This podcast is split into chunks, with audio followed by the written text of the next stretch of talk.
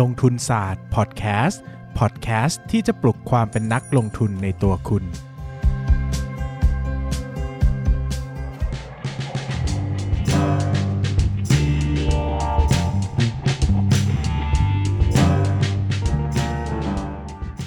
สวัสดีครับ ยินดีต้อนรับเข้าสู่รายการลงทุนศาสตร์พอดแคสต์รายการที่จะชวนทุกคนพัฒนาความรู้ด้านการเงินและการลงทุนไปด้วยกัน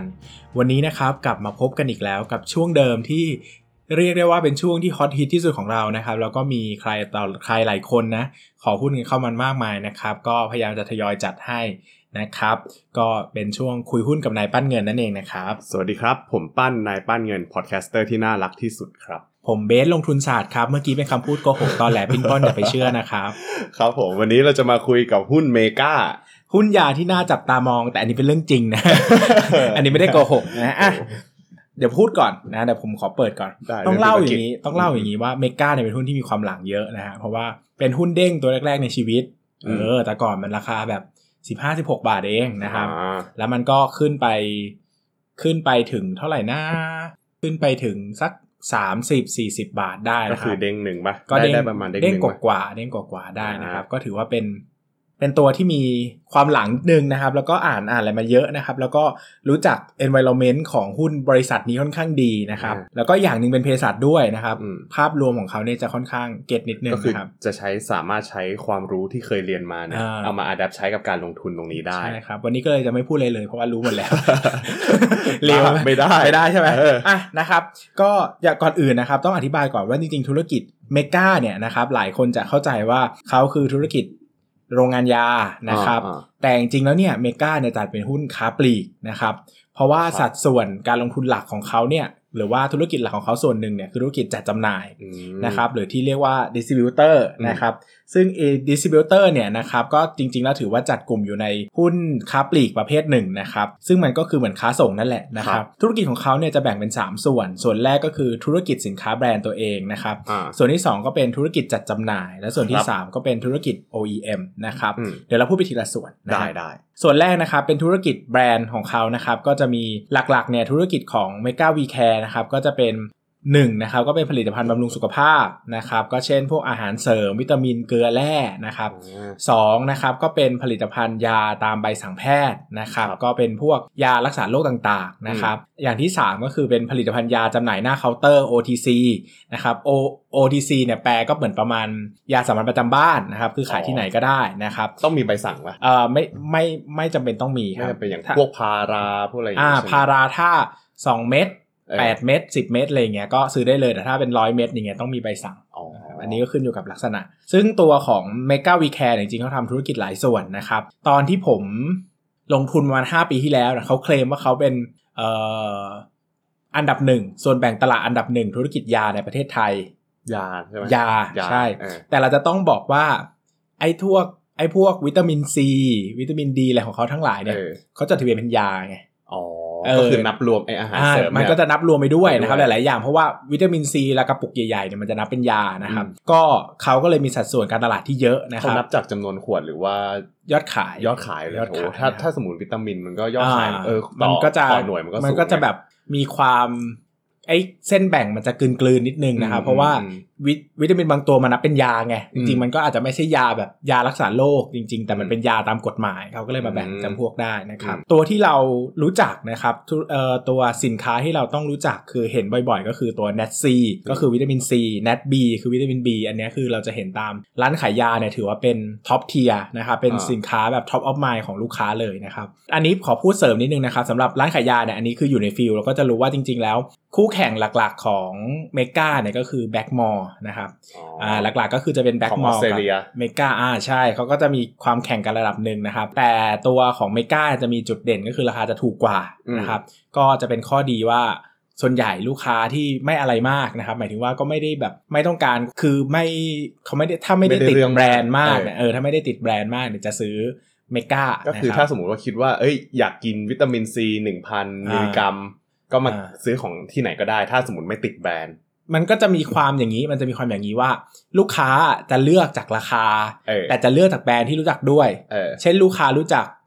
Blackmores กับเออ MEGA ลูกค้าจะเทียบกัน 2 ตัวครับแต่ถ้ามีอันที่ 3 เช่น ชื่อว่าไก่กาวิตามินซีเนี่ยอืมแล้วถ้าไม่เคยรู้จักมาก่อนส่วนใหญ่จะไม่ซื้ออ๋อคือต้องเข้าใจว่าธุรกิจสุขภาพเนี่ยแบรนด์ branding มีความสำคัญสำคัญสำคัญมากนะครับ เพราะว่ามันเป็นส่วนหลักเลยที่ทำให้ run ธุรกิจไปได้นะครับ วิตามินอืมซีเนี่ยถ้าไม่ วิตามินซีมันอาจจะยากนิดนึงนะครับถ้าเป็นยาอย่างพาราอย่างเงี้ยอืมพาราก็ซื้อที่ไหนก็ได้นะพาราแต่ความจริงอะพาราก็มี issue เยอะว่าถ้าคนทำไม่เป็นมันก็ไม่ดีนะอ๋อก็ต้องเก่งนิดนึงเอายาแบบคลอเฟนิรามีนอย่างเงี้ยยาที่อืมทำค่อนข้างง่ายนะแตกตัวง่ายกระจายง่ายละลายง่ายเนี่ยจริงๆแบรนด์ไหนก็ไม่ต่างหรอกอ๋อสุดท้ายแล้วคือ branding หลักๆนะครับเอออัอันนี้โดย in general นะพื้นฐานนะครับอืมเขาก็จะเด่น NAT C NAT B นะครับอืมแล้วก็ตัวยาที่ดังมากตัวหนึ่งแล้วก็ครองแบบยอดขายที่ดีมากของเขานะครับ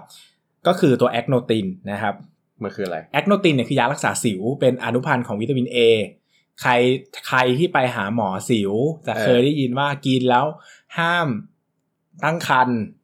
คือท่านตั้งคันห้ามกิน ไม่กินแล้วห้ามตั้งครรภ์ก็คือต้องคุมกำเนิดไงอ๋อ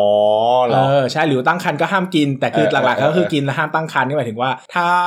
ถ้ากินแล้วตั้งครรภ์เนี่ยจะทำให้เกิดทารกวิรูป ทารกวิรูปก็คือแบบ ผิดปกติเออแขนขาผิดปกติอ่าอะไรเงี้ยนะครับ ก็เวลาใครไปเจอ ไปเจอตามไอเนี่ยไปเจอไปหาหมอสิว ถ้าเออใครเป็นเออสิวหนักๆเนี่ยต้องกินตัวนี้หมดมันจะกินแล้วมันจะทำให้สิวแห้งเร็วนะต้องครับกินยุบควบเร็คู่วกับยาระงับอารมณ์ไปด้วย มันอ่าจะได้ไม่มันจะได้หยุดยั้งกระบวนการที่นำไปสู่การตั้งครรภ์ ก็ใช้ถุงยางอนามัยก็ได้ครับ ไม่จำเป็นเราไม่จำเป็นต้องถือเพศพรหมจรรย์นะคโอรับเคครับนะแต่ก็คืออันนี้ใครฟังแล้วก็จะกินเนี่ยก็ปรึกษาปรึกษาแพทย์นะครับอย่าไปซื้อกินเองนะเออแต่ตัวนี้เป็นตัวที่ดังมากหมายถึงว่าอืมเป็นยาที่ คนไม่เรียกชื่ออื่นเลยเรียกว่าแอคโนตินอย่างเดียวนะคคืรัอบมันมันจะขายตามพวกคลินิกที่รักษาสิวปะคลินิกรักษาสิวแล้วก็เออร้านขายยานะครับอ่าตัวนี้เป็นยาควบคุมพิเศษนะจะต้องสั่งครับโดยแพทย์นะครับร้านขายยาก็ต้องมีใบสั่งยานะครับครับผมอะ Acnotin เนี่ยจุดเด่นของเขาที่ทำให้แบรนด์อื่นทำไม่ได้เพราะว่า Acnotin เนี่ยเป็นอนุพันธ์ของวิตามิน A นะครับมันจะไม่คงรูปมันต้องอยู่ในแคปซูลนิ่มอืมซึ่งไอตัวแคปซูลนิ่มเนี่ยอันนี้คือเป็น keyword ของบริษัทเขาเลยนะครับอ๋อตัวแคปซูลนิ่มเนี่ยเป็นธุรกิจเป็นเครื่องจักรเทคโนโลยีแต่มันที่มันมันแพงเออหมายถึงว่าเริ่ม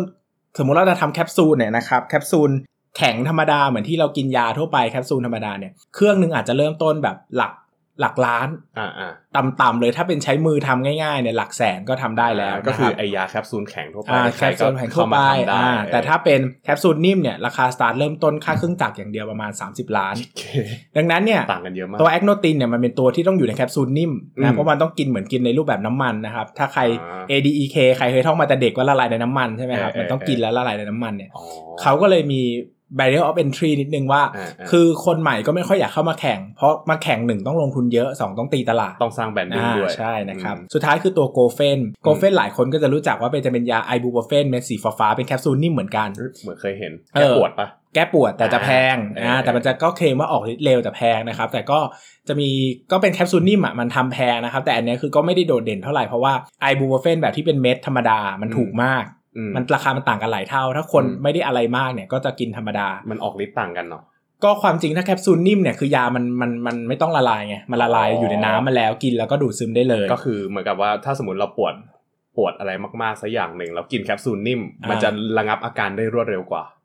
ได้ปะในเชิงทฤษฎีเอออดีตอะเป็นอย่างนั้นแต่เดี๋ยวนี้ยายาส่วนใหญ่มันแตกตัวในระดับแบบ superdisintegrant อะคือแล้วอ่าแตกตัวในระดับแบบ 10วินาทีก็ระเบิดแล้วอะเออเออดังนั้นเนี่ยมันส่วนสุดท้ายแล้วถ้าสภาพการเตรียมตำรับไม่ได้แย่มากเนี่ยมันจะไม่ค่อยต่างกัน คือผมเคยกิน อันนี้พูดเหมือนแบบวิชาเภสัชไปเรื่อยๆเลยไม่นะคือผมเคยกินเออไอ้ตัวนี้ตอนที่ปวดฟันคุดอ่าคือมันจะมีตอนที่ปวดฟันคุดอะหมอเขาแนะนำให้ถ้าไม่กินยาแก้ปวดท้องเมนส์ของผู้หญิงอะอ่าก็กินยาไอ้เม็ดสีฟ้าๆแต่ไอ้เม็ดสีฟ้าๆเนี่ยผมรู้สึกว่ากินแล้วมันดีกว่าแต่มันเสือกฮะมันดันหายากกว่า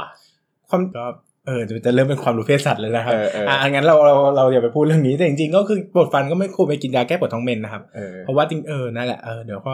แต่อันนั้นข้ามคือไปแล้วมันกินไปอะรอรอรอผ่าฟันคุดไงอ่าเอออ่าเออนะครับอะกลับมาต่อนะครับ เดี๋ยวจะครับกลายเป็นเลคเชอร์เภสัชนะครับใกล้ไปใกล้เรื่อยๆเลยนะครับ ก็มีไปซื้อธุรกิจ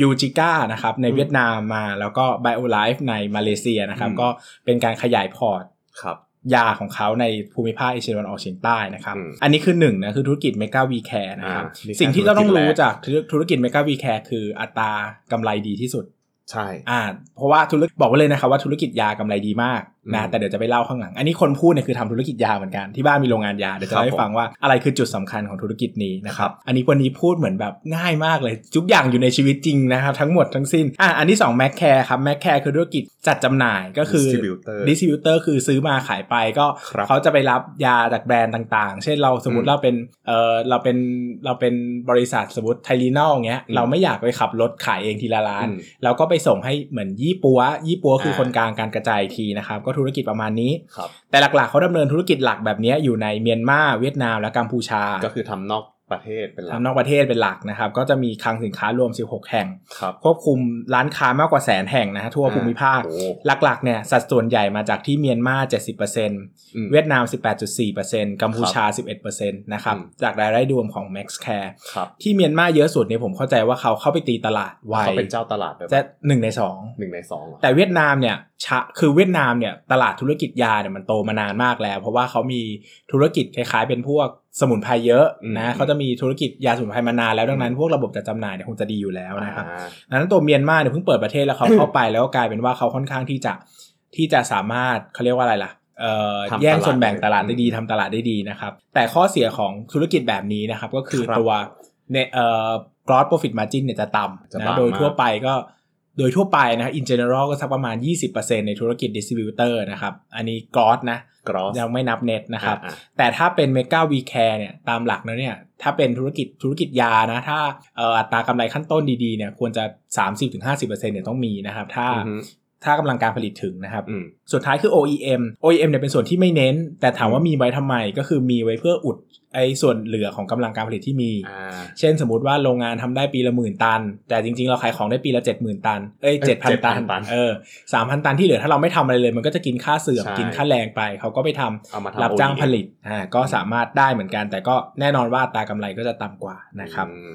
ก็เดี๋ยวชื่อยานะครับ ตัวหลักๆ เดี๋ยวผมจะบอกพอร์ตยาที่เป็น 10 รายการที่มียอดขายสูงสุดของบริษัทให้เร็วๆนะครับอืมก็จะมี Acnotin รักษาสิวนะครับ alfacalcidol อันนี้วิตามินดีนะครับอ่าแล้วก็มีตัว Ferrovit อันนี้อืมเป็นธาตุเหล็ก fish oil น้ำมันปลาอ่า Giloba อันนี้ใบแปะก๊วยนะครับครับ Gofen ก็ไอบูโพรเฟนครับ Livolin Forte นี่คือเลเอ่อเลซิตินนะครับ แล้วก็เอ่อ pyridoxine hydrochloride นะครับ ต่อไปก็ Meditrol ก็คือ calcitriol ก็คือตัววิตามิน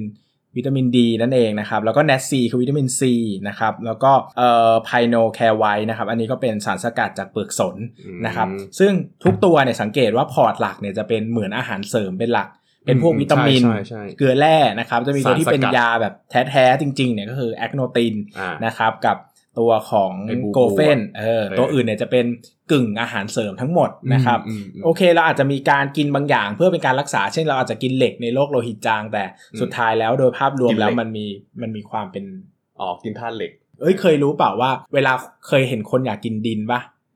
ฮะคนอยากกินดินอะเห็นเห็นเออพวกแบบผู้ใหญ่ มันจะมี feeling ประมาณว่าแบบในเรื่องเล่าไม่ใช่อยากกินหินดินปูนจากก่อสร้าง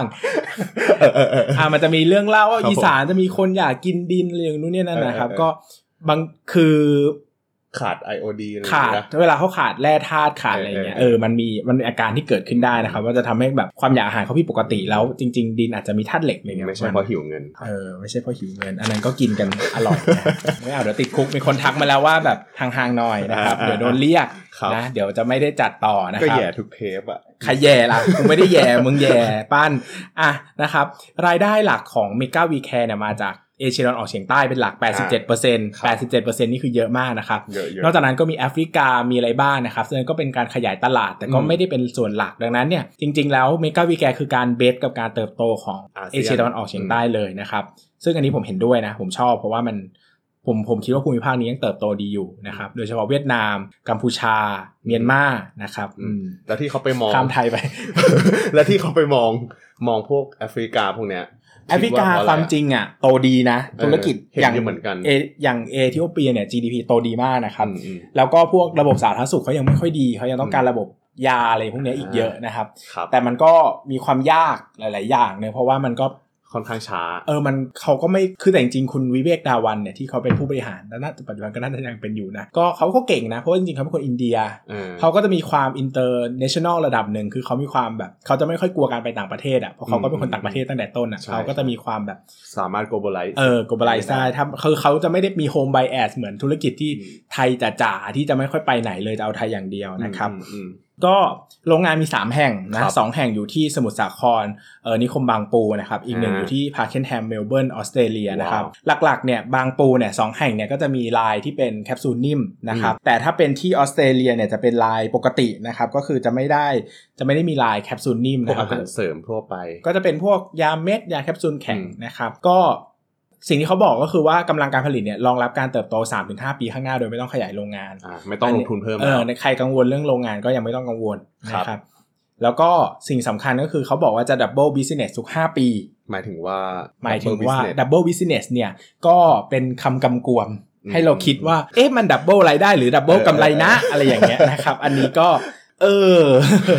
อันนี้ไม่อยากพูดเยอะนะฮะเออเออเดี๋ยวผู้บริหารโทรมาด่าแล้วก็ไป ย้อนดูอัปเดตเอาละกันอ่าอ่านะครับว่าว่าเขาเขาหมายถึง double อะไร business นะ double อะไรนะครับ แล้วก็จริงๆ แล้วธุรกิจนี้นะครับธุธุรกิจยาเนี่ยมีข้อดีก็คือว่ามี barrier of entry เยอะมากนะครับแบบคือมันเกี่ยวข้องกับ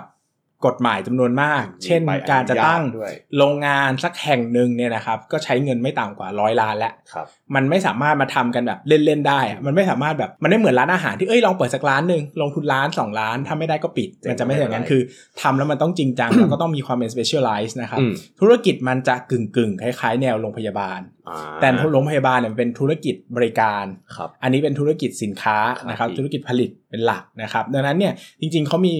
เขามีกฎหมายครอบไว้เยอะ เช่น พระราชบัญญัติยา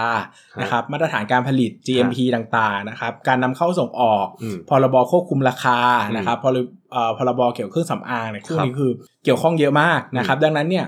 จุดเด่นจริง ๆ เลยของธุรกิจนี้ก็คือ คู่แข่งเข้ามาใหม่ยาก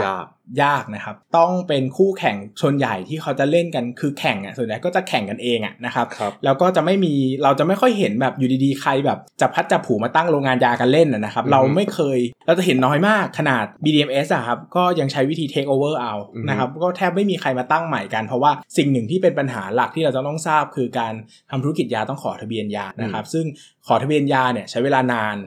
หลายครั้งก็นานกว่าที่คิดนะครับบางทีก็ใช้เวลาเป็นปีอืมนั่นหมายถึงว่าเรามีโรงงานแล้วนะสมมติเราทำโรงงานขึ้นมาเนี่ยเราจะต้องขออนุญาตเปิดโรงงานก่อนอืมกว่าจะได้รับอนุญาตให้ผลิตได้ แล้วก็ต้องขอทะเบียนยาอีก ซึ่งผลิตทะเบียนยาถ้าเราทำตัว2ตัวมันก็ไม่คุ้มทุนใช่ไหมอืมเราต้องมีพอร์ตยาจำนวนมากแล้วกว่ามันจะขอได้ fully แบบอืมอืมอืม fully furnished เนี่ยใช้เวลาหลายปีมากอืมแปลว่าไอ้ระหว่างทางตรงนั้นอะมันจะขาดทุน ถ้าคุณไม่มีอ๋อทะเบียนยาอยู่ในมือเลยเออดังนั้นธุรกิจหน้าใหม่จริง ๆ เลยเนี่ยจะเข้ามาในตลาดนี้ยากมากอ่าเพราะว่ามันมีเวลาในมันมีข้อจำกัดทางกฎหมายหลาย ๆ อย่างนะครับครับส่วนใหญ่ก็ต้องใช้วิธีการ take over รวมไปถึง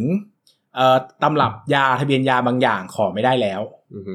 คือขอได้ในอดีตก็คือใช้ได้ต่ออ่าแต่ขอใหม่ไม่ได้แล้ว กฎหมายเปลี่ยนแล้วอะไรถ้าสมมเงี้ติยใครจะเข้ามาแล้วผลิตยาที่มันเคยอ่าได้รับาบงตัวอนุญาตในอดีตจะทำไม่ได้แล้ว หรือว่าจะต้องทำแบบที่มันมีข้อกำหนดเยอะแยะมากมายนะครับดังนั้นธุรกิจนี้ไม่ใช่ธุรกิจที่เป็นใครน่าสนใจอะดูเอ entry อเป็นยากเป็นเป็นธุรกิจที่ไม่ได้เชิญชวนใครเข้ามาเท่าไหร่อ่ามีมีความสามารถในการมีป้อมปราการสูงพอสมอ่าควร แต่ข้างในก็แข่งกันดูเดือดกันนะครับอืมเพราะว่ามันก็แข่งกันเองนะครับ ส่วนใหญ่อืมเพราะว่า มันลงทุนเยอะอะนะทุกคนก็อยากจะคุ้มทุนก็ต้องแย่งตลาดกันคือผมรู้สึกว่าถ้าเป็นยาตามใบสั่งแพทย์ หรือว่ายาที่เป็น OTC อะในไทยน่าจะมีผลิตเยอะแข่งกันเยอะดูเดือดเหมือนกัน แต่ว่าถ้าเกิดว่าไปเรื่องของอาหารเสริมวิตามินพวกเนี้ยฮะมันน่าจะต้องไปแข่งกับต่างผู้เล่นต่างประเทศอะไรอย่างเงี้ยใช่ไหมอ่าใช่มันก็ทั้งสองส่วนเนอะแต่อืมจริงๆ m e g a v Care เนี่ย ถ้าเอาถามมองมองผมเนี่ยเขาเป็นผู้นำในตลาดเอ่ออาหารเสริมสุขภาพอะนะพวกแบบวิตามินนู่นนี่นั่น ถึงแม้ว่ามันจะถูกนับเป็นยานะคในรับไทแต่ยจริงๆเออแต่จริงๆเขาคือในไทยนี่คือถือว่าเขาครองตลาดอืนะม top อืม of mind ของครับผู้บริโภคแล้วก็ของร้านค้าด้วยนะครับ ซึ่งจริง ๆ แล้ว m e g a v Care อยู่ใน positioning ทางการตลาดที่ดี เพราะว่าการขายร้านขายยาเนี่ยตั้งราคาสินค้าได้อืมถ้าขายโรงโรงพยาบาลเนี่ยมันต้องมีราคากลางอืมดังนั้นเนี่ยมันจะถูกกดราคาคือโรงครับโรงพยาบาลเนี่ยเขาจะตั้งสมมติฐานว่ายาทุกอย่างเหมือนกันหมด ดังนั้นก็จะซื้อที่ถูกที่สุดนะครับอืมดังนั้นเนี่ยถ้าอืมถ้าคุณขายถูกไม่ได้ คุณจะเข้าโรงงานโรงพยาบาลไม่ได้ หรือว่าก็จะโดนกดราคาเยอะอะไรเงี้ยกำไรมันจะไม่มากนะครับครับสังเกตว่าไปโรงพยาบาลเราไม่ค่อยเจอโกเฟนหรอก ใช่ไหมเพราะโกเฟนอ่ามันแพงมาก มันเป็นแคปซูลนิ่มนะครับมันก็จะขายร้านขายยาเป็นหลักแบบนี้ก็คือออจริง ๆ แล้วเมกาอยู่ใน positioning ที่ดีในใน environment ใน business ของภาพรวมตลาดสุขภาพนะครับ ก็คือเป็นตลาดเป็น segment ที่อืมมีคนคนมี willing จะควักเงินจ่ายด้วยตัวเอง คือการเสริมสร้างสุขภาพอ่า ไม่เหมือนความเจ็บป่วยเนอะความเจ็บป่วยบางทีเราเจ็บป่วยเข้าโรงพยาบาลแล้วไม่มีเงินจ่ายอะเราต้องให้อืมสปสชเราต้องให้แบบเออเราต้องให้บัตรทองจ่ายให้ พวกนั้นมันก็จะโดนกดราคาหากำไรได้ยากนะครับอืมแล้วก็บางทีก็โดนติดหนี้นู่นนี่นั่นอะไรเงี้ยนะแต่ธุรกิจแบบนี้มันเป็นธุรกิจเอาง่ายๆคือธุรกิจอาหารเสริมอะครับอ่าฮะดังนั้นแต่มันเป็นอาหารเสริมที่ได้รับการพิสูจน์แล้วว่ามันได้ผลจริงๆอะนะครับอืมดังนั้นเนี่ย segment เป็น segment ที่คนมี willing จะควักเงินจ่ายเอง ดังนั้นเรื่องของการเติบโตเรื่องการตลาดเรื่องการตั้งราคาผมว่ามันคืออีกเรื่องหนึ่งเลยอ๋อนะครับอันนี้ดังนั้นคือเล่าจากประสบการณ์ที่บอกว่าทำธุรกิจใช่ครับ อันนี้เป็นเภสัชเภสัชนะแล้วก็ด้วยขายยาด้วยมีโรงงานยาด้วยนะครับเห็นที่บอกตอนแรกเกินว่าจะเล่าก็คือเล่าไปหมดแล้วเออก็ประมาณก็คือนี้แหละเอาประสบการณ์มาแชร์อ่าใช่เรียบร้อยนะครับแล้วแล้วก็ วันหนึงเบื่อแล้วเอาจะหิ้วธุรกิจไปขายเมกาซื้อผมด้วยครับ ชื่อชื่อธุรกิจอะไรครับเผื่อเผื่อคนฟังสนใจอยากจะลองซื้อสมุนไพรอะไรอย่างนี้เอาเก็บเป็นความลับ ให้เฮ้ยคนไปค้นหากันเองคนไปค้นหากันเองเหรออะ หรือว่าจะให้ไม่เอาไม่พูดแล้วไปไปเรื่องจะอื่นบอกไปว่าหรือว่าจะขายโฆษณาพอดแคสต์ให้เออคุณขายแม่โฆษณาให้แม่ตัวเองแล้วก็แบบอัดยายซื้อขนมยายกันไปแต่โอ้นะโหวันนี้ธุรกิจเรื่องนี้ยาวมากเลย20นาทีแล้วเนี่ยตอนนี้ใช่เพราะว่าเนี่ยจะยาวเรื่องนี้เรื่องเดียวเทปอื่นก็ไม่ต้องหวังนะครับเพราะไม่มีความรู้อันนี้มีความรู้อยู่เทปเดียวโอเค มาฝั่งเรื่องของอ่าทางเชิงปริมาณบ้างนะครับ ก็ถ้าสมมติว่า ผมเนี่ยจะพูดเรื่องของงบกำไรขาดทุนของเมกานะที่จะเอาปี 2562 มาพูด เพราะว่ามันเต็มปี แล้วก็ถ้าเป็นสถานะการเงินเนี่ยฐานะการเงินอะไรพวกเนี้ยจะพูดใน Q1 ทับ63 ก็คือไตรมาสปีนี้ไตรมาสหนึ่งปีนี้อ่านะครับ รายได้มีปีบอกเป้าราคาด้วยไหมเราจะได้มาจับทีเดียวเลยเราจะไม่กตให้จะได้มาอะเราเออพูดไม่ได้นะ ตอนนี้เออเพราะกรตเขาจะออกกฎแล้ว อย่าไปยุ่งกับเขาอย่าไปโอแตะเคต้องเขาเดี๋ยวเขาสั่งปิดรายการขึ้นมาเนี่ยโอเคหาเรื่องทุกคนเลยขอมึงโทษเนี่คยรับขอโทษครับเออนะรักกรตนะครับรักตลาดหลักทรัพย์แห่งประเทศไทยอะด้วยนะครับ รายได้ของเมกานะครับ ปี 62 ที่ผ่านมาเนี่ย11,200อะตีกลมๆ11,200ล้านบาทนะครับ ผมเติบโตขึ้นประมาณ 8.5%หลักๆแล้วเนี่ยมันจะมาจากการเติบโตใน Maxxcare ซะเป็นส่วนใหญ่อ่า เพราะว่าอะไรเพราะว่า Max แม็กแค Care ร์คือดิสติบิวเตอร์ใช่เป็นดิสติบิวเตอร์ Maxxcare ครับก็คือเขาจะใช้แบรนด์แบรนด์ของ Max Care เนี่ยอ่าในการกระจายไปทั่วอาเซียนแล้วก็อ่าต่างประเทศนะครับครับก็ปรับเติบโตประมาณ 16.9%นะครับอ่าผมซึ่งหลักๆ มันจะมาจากการเติบโตในพม่า เพราะว่ารู้รู้สึกว่าในพม่าเนี่ยจะเติบโตค่อนข้างดี แล้วก็ก็เซกเซกเมนต์ใหญ่อยู่พม่านะอ่าใช่ที่บอกเมื่อกี้ว่าแบบเออเขาไปตีตลาด แล้วก็ในพม่าเนี่ยมันยังเติบโตได้เร็วอยู่ อืมครับนะครับ ส่วน Mega V Care ที่เป็นตัวยาของเขาเนี่ยจะเติบโตอยู่ประมาณ 4%ไม่ได้เติบโตมาก แต่ว่าการเติบโตของเขาเนี่ยมันโตในทุกภูมิภาคนะอ่าอ่าไม่ว่าจะเป็นอาเซียนในแอฟริกาหรือว่าภูมิภาคอื่นๆเนี่ยเติบโตหมดเลยอืมนะครับผม ซึ่งพอเรามาดูที่โควิดเนี่ย อืมอืม ได้ประโยชน์นะเออใช่จะจะพูดด้วยเหมือนกันว่าแบบอันเนี้ยแหมแค่ขิงเชียร์จะพูดแหมขิงต้องขิงก็ผมไปนี่นี่ผมมีสคริปต์ไว้แล้วไง ว่าแบบอย่าไปบอกว่าเรามีสคริปต์บอกว่าเราพูดสดจากความรู้พูดไม่มีสคริปต์เดี๋ยวเขาคิดว่าเราโง่เราต้องเออเตรียมตัว นี่คือตื่นมาเราก็พูดได้เลยโอเคท่องห้าที่หกขีดหนึ่งไว้ในใจได้อะเอาใหม่เมื่อกี้ถือว่าถือว่าผมถือว่าไม่ได้ยินถือว่าพูไม่ได้เล่ยินเออจนะคริงบๆพูดสดทั้งหมดครับบ้านั่นแหละสัดส่วนรายได้ทั้งหมดเนี่ยมันมาจาก Maxxcare กับ Mega We Care นับว่าครึ่งต่อครึ่งเลยนะอ่าประมาณครึ่งครึ่งๆนะใช่ใครเห็นใช่ภาพธุรกิจก็คือ Mega We Care ครึ่งหนึ่งคือจริงๆ สมัยก่อน Max Care ครึ่มันงหนึ่งมันจะมาจาก Mega We Care เป็นหลักอ่าแต่ว่าหลังๆมาเนี่ยไอ้สัดส่วนของ Maxxcare ในการดิในการจัดจำหน่ายยาเนี่ยมันโตขึ้นมาไล่ตามทัน เพราะว่าจริงๆจัดจำหน่ายมันโตง่ายกว่าไงอืมถูกไหมมันซื้อมาขายไป มันคนละแบบกับการสร้างแบรนด์อะอืมเออใช่มันก็มันโตง่ายกว่าอยู่แล้วนะคครัรับบแล้วก็อย่างที่บอกเมื่อกี้บอกไปว่าโควิดเนี่ยมันน่าจะทำให้ ตัวของ Mega V Care เนี่ยเติบโตขึ้นด้วยเยอะเหมือนกันอืมเพราะว่าดูจากอุตสาหกรรมแล้วเนี่ยช่วงที่โควิดเริ่มเริ่มมาเนี่ยหลายๆคนเราใช้คำว่าอย่างนี้เราใช้คำว่าอย่างนี้ ใช้คำว่าได้ประโยชน์อ่าได้ประโยชน์อ่าแต่จะเติบโตไหมไม่รู้อ่าเพราะว่ามันก็ต้องมีส่วนที่เสียประโยชน์ด้วยเหมือนกันครับเออแต่มันมีบางส่วนที่ได้ประโยชน์อ่าคือธุรกิจบางธุรกิจเนี่ยมันไม่ได้ประโยชน์อะไรเลยอืมนะครับแต่เขาเนี่ยได้ประโยชน์เออครับประมาณนั้น เพราะว่าปมณนั้นช่วงช่วงแรกๆคนน่าจะอยากกินวิตามินซีเพื่อหมายถึง แบบประมาณว่าป้องกันอ่าป้องกันโควิดจะมาถึงตัวเองอะไรอย่างเงี้ยวิตามินซีขายดี ใช่วิตามินซีขายดี เพราะว่าอย่างที่พี่เล่าให้ฟังอะว่าแบบสมุนไพรบางตัวก็ขายดีเหมือนกัน เราเคยเล่าเหรอ เคยเล่าอุ๊เคยยเล่าให้ตายฟังนั่นแหละใช้ใช้คือสมุนไพรจะบอกอย่างนี้ไทยว่า ข้อดีอีกอย่างหนึ่งหมายถึงว่าที่เขาประโยชน์ที่เขาได้คือพอเกิดโควิดอะคนไม่ไปโรงพยาบาลอืมคนไปร้านยาใช่ใช่เออมันก็เพิ่ม traffic โอกาสการอืมซื้อให้ แล้วก็ถ้าเป็นพวกวิตามินซีหรือพวกเนี้ยคนก็เอซื้อออยู่แล้วเออมันก็แบบมีมีมีแนวโน้มโอกาสจะซื้อซื้อเพิ่มขึ้นจะซื้ออ่อ่าอะไรอย่างเงี้ยในมากกว่าในสถานการณ์ปกติใช่นะครับผมก็อาจจะกลายเป็นว่า อันนี้อันนี้ที่คาดเดานะ อาจจะกลายเป็นว่าเฮ้ยเขาอาจจะมีการไม่ใช่ขยายกำลังการผลิตอ่า capacity เนี่ยเขาอาจจะมีใช้ เขาเรียกว่าอะไรเหมือน occupancy rate อะอ่าใช้เหมือนใช้ occupancy กำลัง rate การอะผลิตเออกำลังการผลิตเพิ่มมากขึ้นอืมอะไรประมาณนี้นะครับผม ซึ่งพอมาดูอย่างนี้เนี่ยอย่างที่บอกไปเมื่อกี้ว่าเมกากับ Max เนี่ยครึ่งต่อครึ่งเป็นสัดส่วนรายได้ของเขา แต่ว่าถ้าสมมติเรามาดูที่ต้นทุนขายเนี่ยประมาณ 6,500 ล้านเนี่ยถ้าแยกออกมาแล้วอะมันจะกลายเป็นว่าเฮ้ยมันเป็นของ Mega We Care เนี่ยประมาณอ่าจะบอกว่า cost cost cost per revenue เนี่ยของ Mega We Care ใช้แค่ 31%ในการอืมในการสร้างรายได้ 100 บาท แล้วก็ Maxxcare เนี่ยใช้ 65%จะบอกว่ามันต่างกันเยอะมาก อย่างที่เกรินไปเมื่อกี้เพราะว่า gross เขาประมาณเจ็ดสิบเหรอ Mega We Care ใช่ไหมใช่ประมาณอ๋อ70 ก็ได้ถ้าตีกลมๆนะครับอีกอันหนึงประมาณสามสิบใช่ ก็จะเห็นเลยว่ามันเป็นธุรกิจที่ไอ้ Maxx Maxxcare เติบโตดีก็จริง แต่ว่ามันได้ margin น้อยกว่าในส่วนของ gross profit margin นะครับผม อ่าเอ๊ะก็ถ้าสมมติว่าเราไปดูอย่างนั้นเนี่ยมันจะกลายเป็นMega เออ Mega We Care จะมี gross profit margin ประมาณ 75.2 อันนี้ผมจดมา แล้วก็ Maxxcare เนี่ยประมาณ 24%นะครับ แต่ว่า gross profit margin ของ Maxxcare เนี่ยถ้าเราดูดีๆแล้วอะมันมีการเพิ่มทุกปีนะ มันไม่ได้หมายความว่าเฮ้ย gross profit margin มันน้อยแล้วมันจะน้อยอยู่อย่างเดียว ทุกๆ ปีมันมีการเติบโตมากขึ้น เพราะว่าผมคิดว่า ในการเติบโตของเขาอะสมมุติว่ากระจายกระจายเขาเรียกว่าอะไรกระจายสาขายาแต่ใช้จำนวนพนักงานเท่าเดิมอะคลังส่วนใหญ่คลังด้วยใช่ผใช่มันมีเรื่องคลังด้วย มันก็ทำให้ gross profit margin ในส่วนของ Max Care เนี่ยมันก็ดีขึ้นเรื่อยๆ จากถ้าถ้านับเป็น 3 ปีย้อนหลังอะ่ะมันจะเติบโตจาก 21.4%เป็น 22%แล้วปีที่ผ่านมาจะได้ประมาณ 24.3%นะครับ ก็ถือว่ามันมีการบริหารต้นทุนที่ดีขึ้น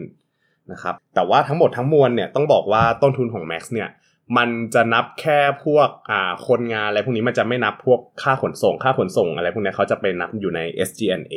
อ่านะครับเพราะถือว่าเป็นค่าใช้จ่ายในการจัดจำหน่ายอ่านะครับ อืม ประมาณนี้ แต่ว่าถ้าดู gross profit margin โดยรวมเนี่ย ของทั้งบริษัทอะมันจะอยู่ประมาณ 41.3%ออืมอืมก็ถ้าถ้าเรามองภาพอย่างเงี้ย ถ้าอนาคตอะ Max Care มันเติบโตแซง ไม่ใช่เติบโตแซง สัดส่วนรายได้เนี่ยมันแซง Mega We Care ขึ้นไป อาจจะทำให้ gross profit margin น้อยลง ใช่คือเวลามองธุรกิจแบบนี้ เวลาวิเคราะห์ธุรกิจที่มีหลายอืมหลาย segment ครับแล้วก็มีกอ s พ r o ิ t มาจินต่างกันเยอะๆเนี่ยเราต้องดูความสัมพันธ์ระหว่างอัตราส่วนครับระหว่างรายได้อืมกับกับตัวของ gross profit margin ด้วยครับนะว่าสัดส่วนเพิ่มขึ้นแบบนี้อัต gross profit margin ไปในแนวโน้มเดียวกันหรือเปล่าใช่นะครับบางธุรกิจเนี่ย ก็รายได้เท่าเดิมอืมแต่ gross profit ตกลงอย่างมากใช่เพราะว่าสัดส่วนมันเปลี่ยนใช่ก็คือแบบชีฟจากธุรกิจหนึ่งไปอีกธุรกิจหนึ่งเลยอืมแบบเนี้ยจะไม่ค่อยดีเท่าไหร่ แต่ถ้าธุธุรกิจที่ gross profit margin มากก็ยังดีอยู่อืมธุรกิจที่ gross profit gross profit margin น้อยโตดีจนทำให้ gross profit margin รวมเนี่ยมันลดลงอืมแต่โดยเนื้อเงินเม็ดเงินอะมันเพิ่มขึ้นครับแบบนี้ภาพรวมโอเคอืมสุดท้ายเราต้องดูความ make sense ว่าใช่ลักษณะสัดส่วนรายได้กับ gross profit margin ที่เกินเนี่ยสมเหตุสมผลหรือเปล่านะครับนะครับ ก็ประมาณนี้แล้วก็จะบอกว่าตัวเมื่อกี้ที่บอกไปว่าเมกาเนี่ยถ้ามองในภาพของโควิดเนี่ยมันอาจจะได้มีแนวโน้มว่าจะได้ผลประโยชน์จริง ๆ แต่ว่าถ้าเกิดว่าไปมองในมุมของ Max Care เนี่ยธุรกิจการกระจายยามันอาจจะติดติดขัดขัดหรือเปล่า เพราะว่ามันไม่สามารถพรมแดนอะมันไม่สามารถไปไหนมาไหนได้ อ่าอ่าก็คืออาจจะกลายเป็นว่าเฮ้ยธุรกิจ Mega ขายดีขึ้น แต่ Maxxcare อาจจะมียอดขาย drop ลงบ้าง อะไรประมาณนี้แต่ว่าอันนี้ทั้งนี้ทั้งนั้นก็มันเป็นแค่สมมติฐานนะครับผมได้ SG&A แหละได้ได้อาจจะเป็นอย่างนั้นเนอะได้แหละเพราะว่า เพราะว่านี่ก็ environment ทราบ environment ในการส่งยาผ่านกัมพูชาลาวเออเออแล้วก็เมียนมานะก็ได้แหละ แต่มันช้าช้ามันช้าใช่ไหมแค่นั้นแหละไปได้แต่ว่าไปไปได้ช้าแต่ช้าเออนะครับแต่ตอนนี้เขาก็เริ่มปรับตัวแล้วเพราะมันต้องอืมมันต้องอยู่รอดนะครับอืมคืออย่างบางบางบางประเทศเนี่ยเขาไม่ได้มี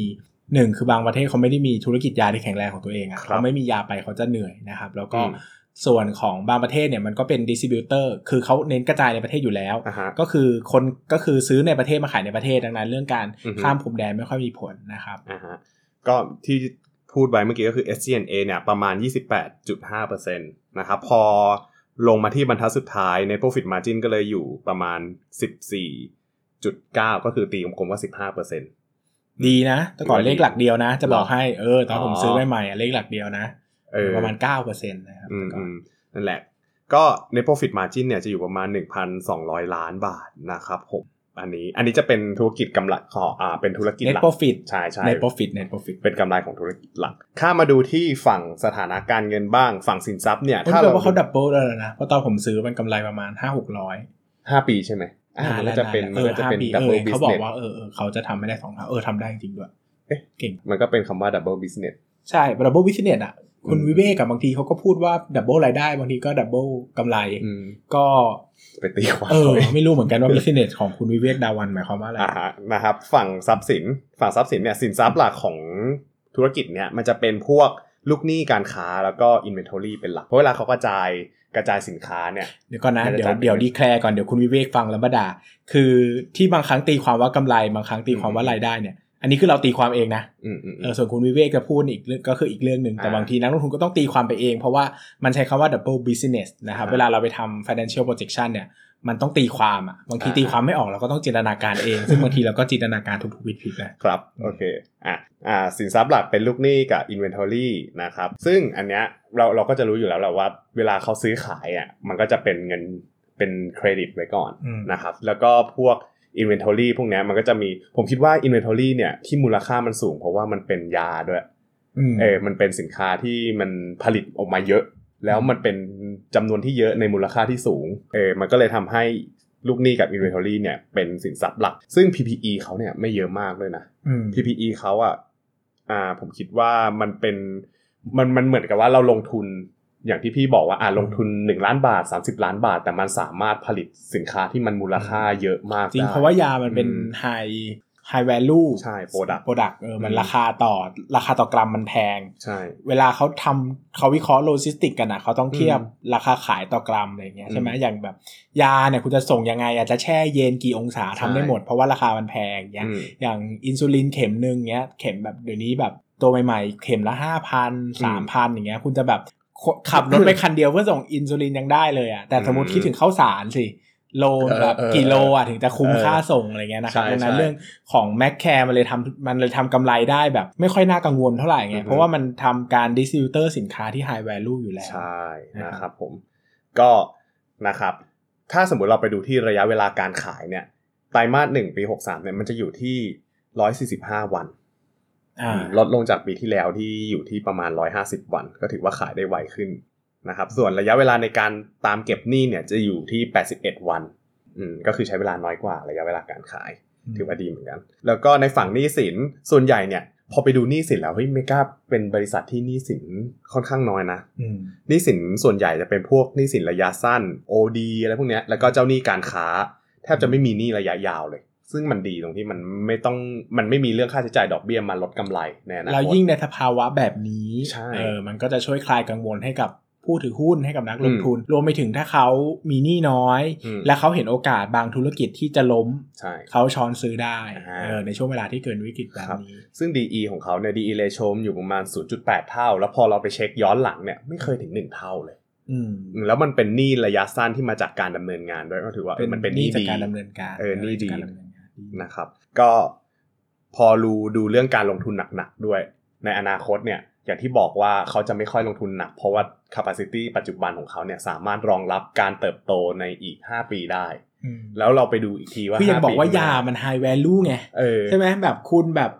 ทำวันหนึ่งอะ บางทีแบบ โอ้โห ขายได้เป็นล้านอะเออทำแค่วันเดียวดังนั้นเนี่ย capacity ไม่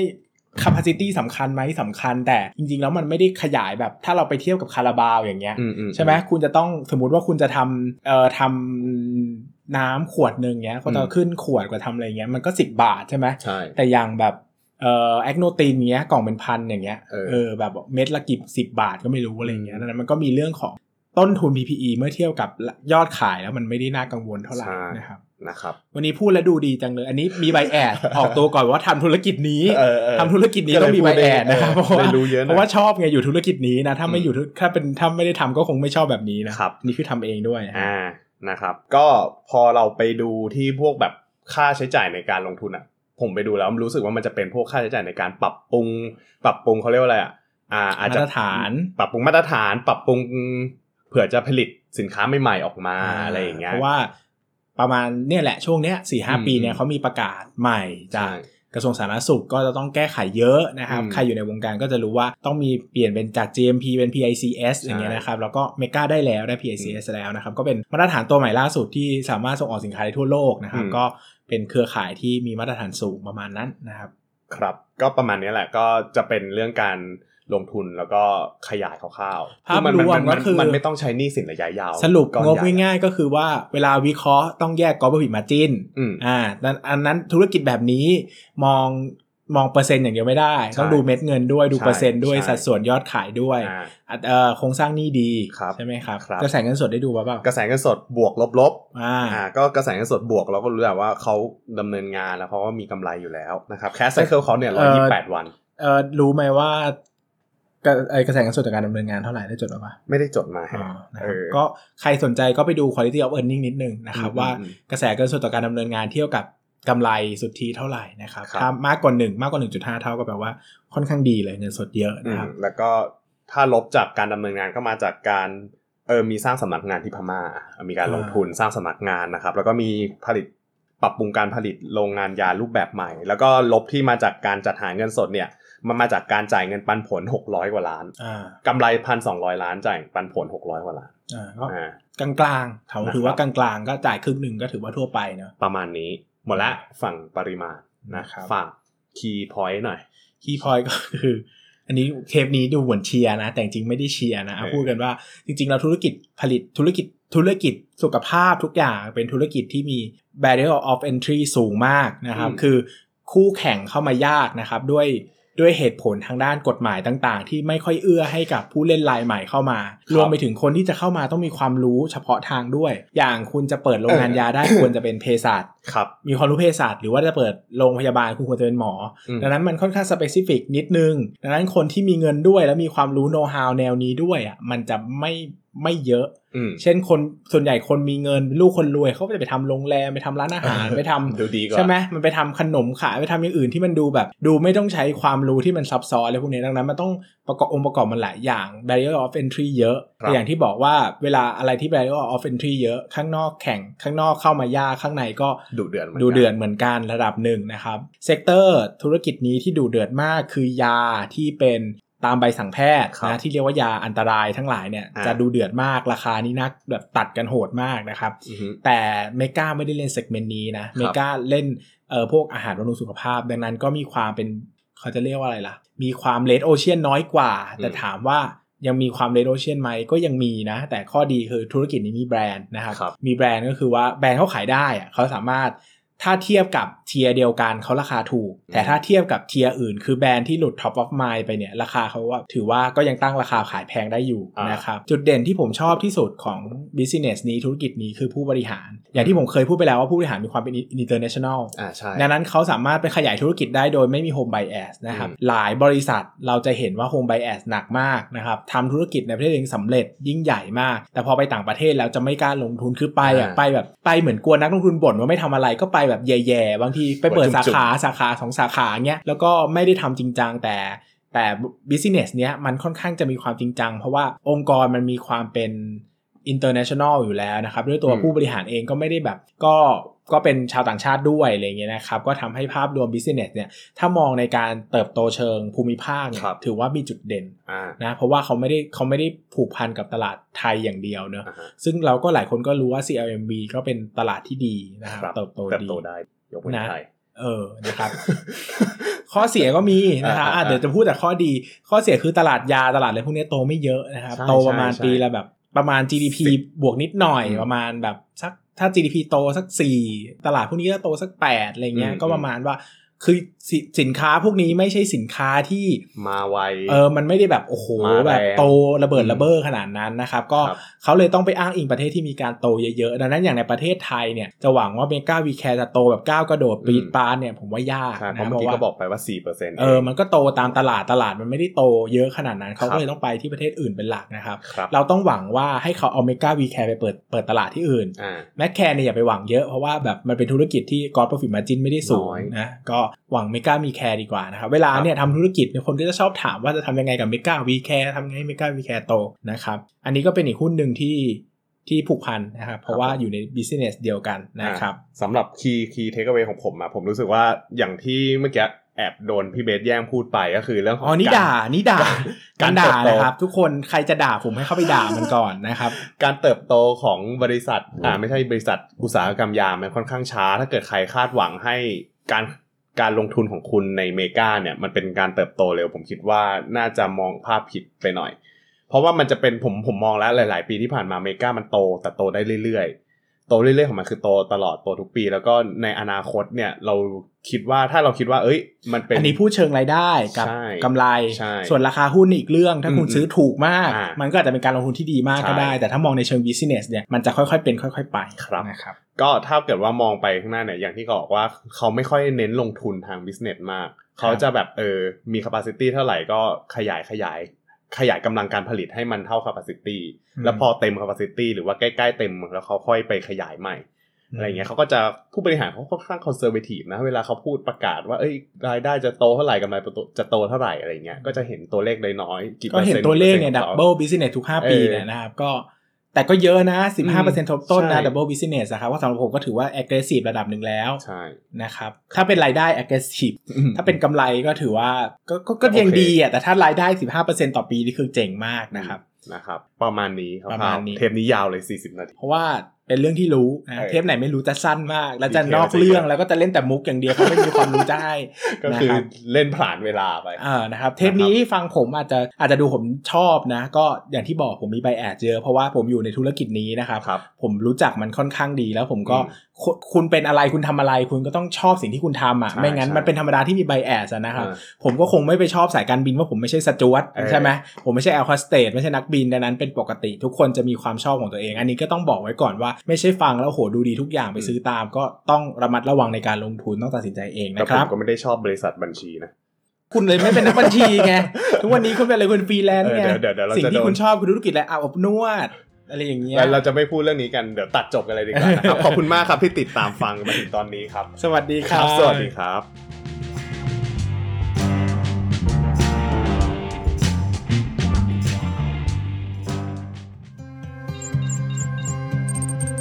อย่าลืมกดติดตามลงทุนศาสตร์ในช่องทาง podcast player ที่คุณใช้ แล้วกลับมาปลุกความเป็นนักลงทุนกันใหม่ในลงทุนศาสตร์พอดแคสต์